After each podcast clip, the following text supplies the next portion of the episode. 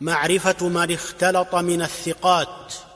وفي الثقات من أخيرا اختلط فما روى فيه أو ابهم سقط، نحو عطاء وهو ابن السائب، وكالجريري سعيد وأبي إسحاق ثم ابن أبي عروبة ثم الرقاشي أبي قلابة، كذا حسين السلمي يقتفي، وعارم محمد والثقفي، كذا ابن همام بصنعاء إذ عمي، والرأي فيما زعموا والتوأم،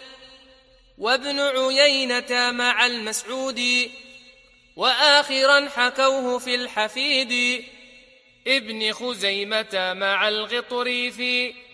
مع القطيع أحمد المعروفي.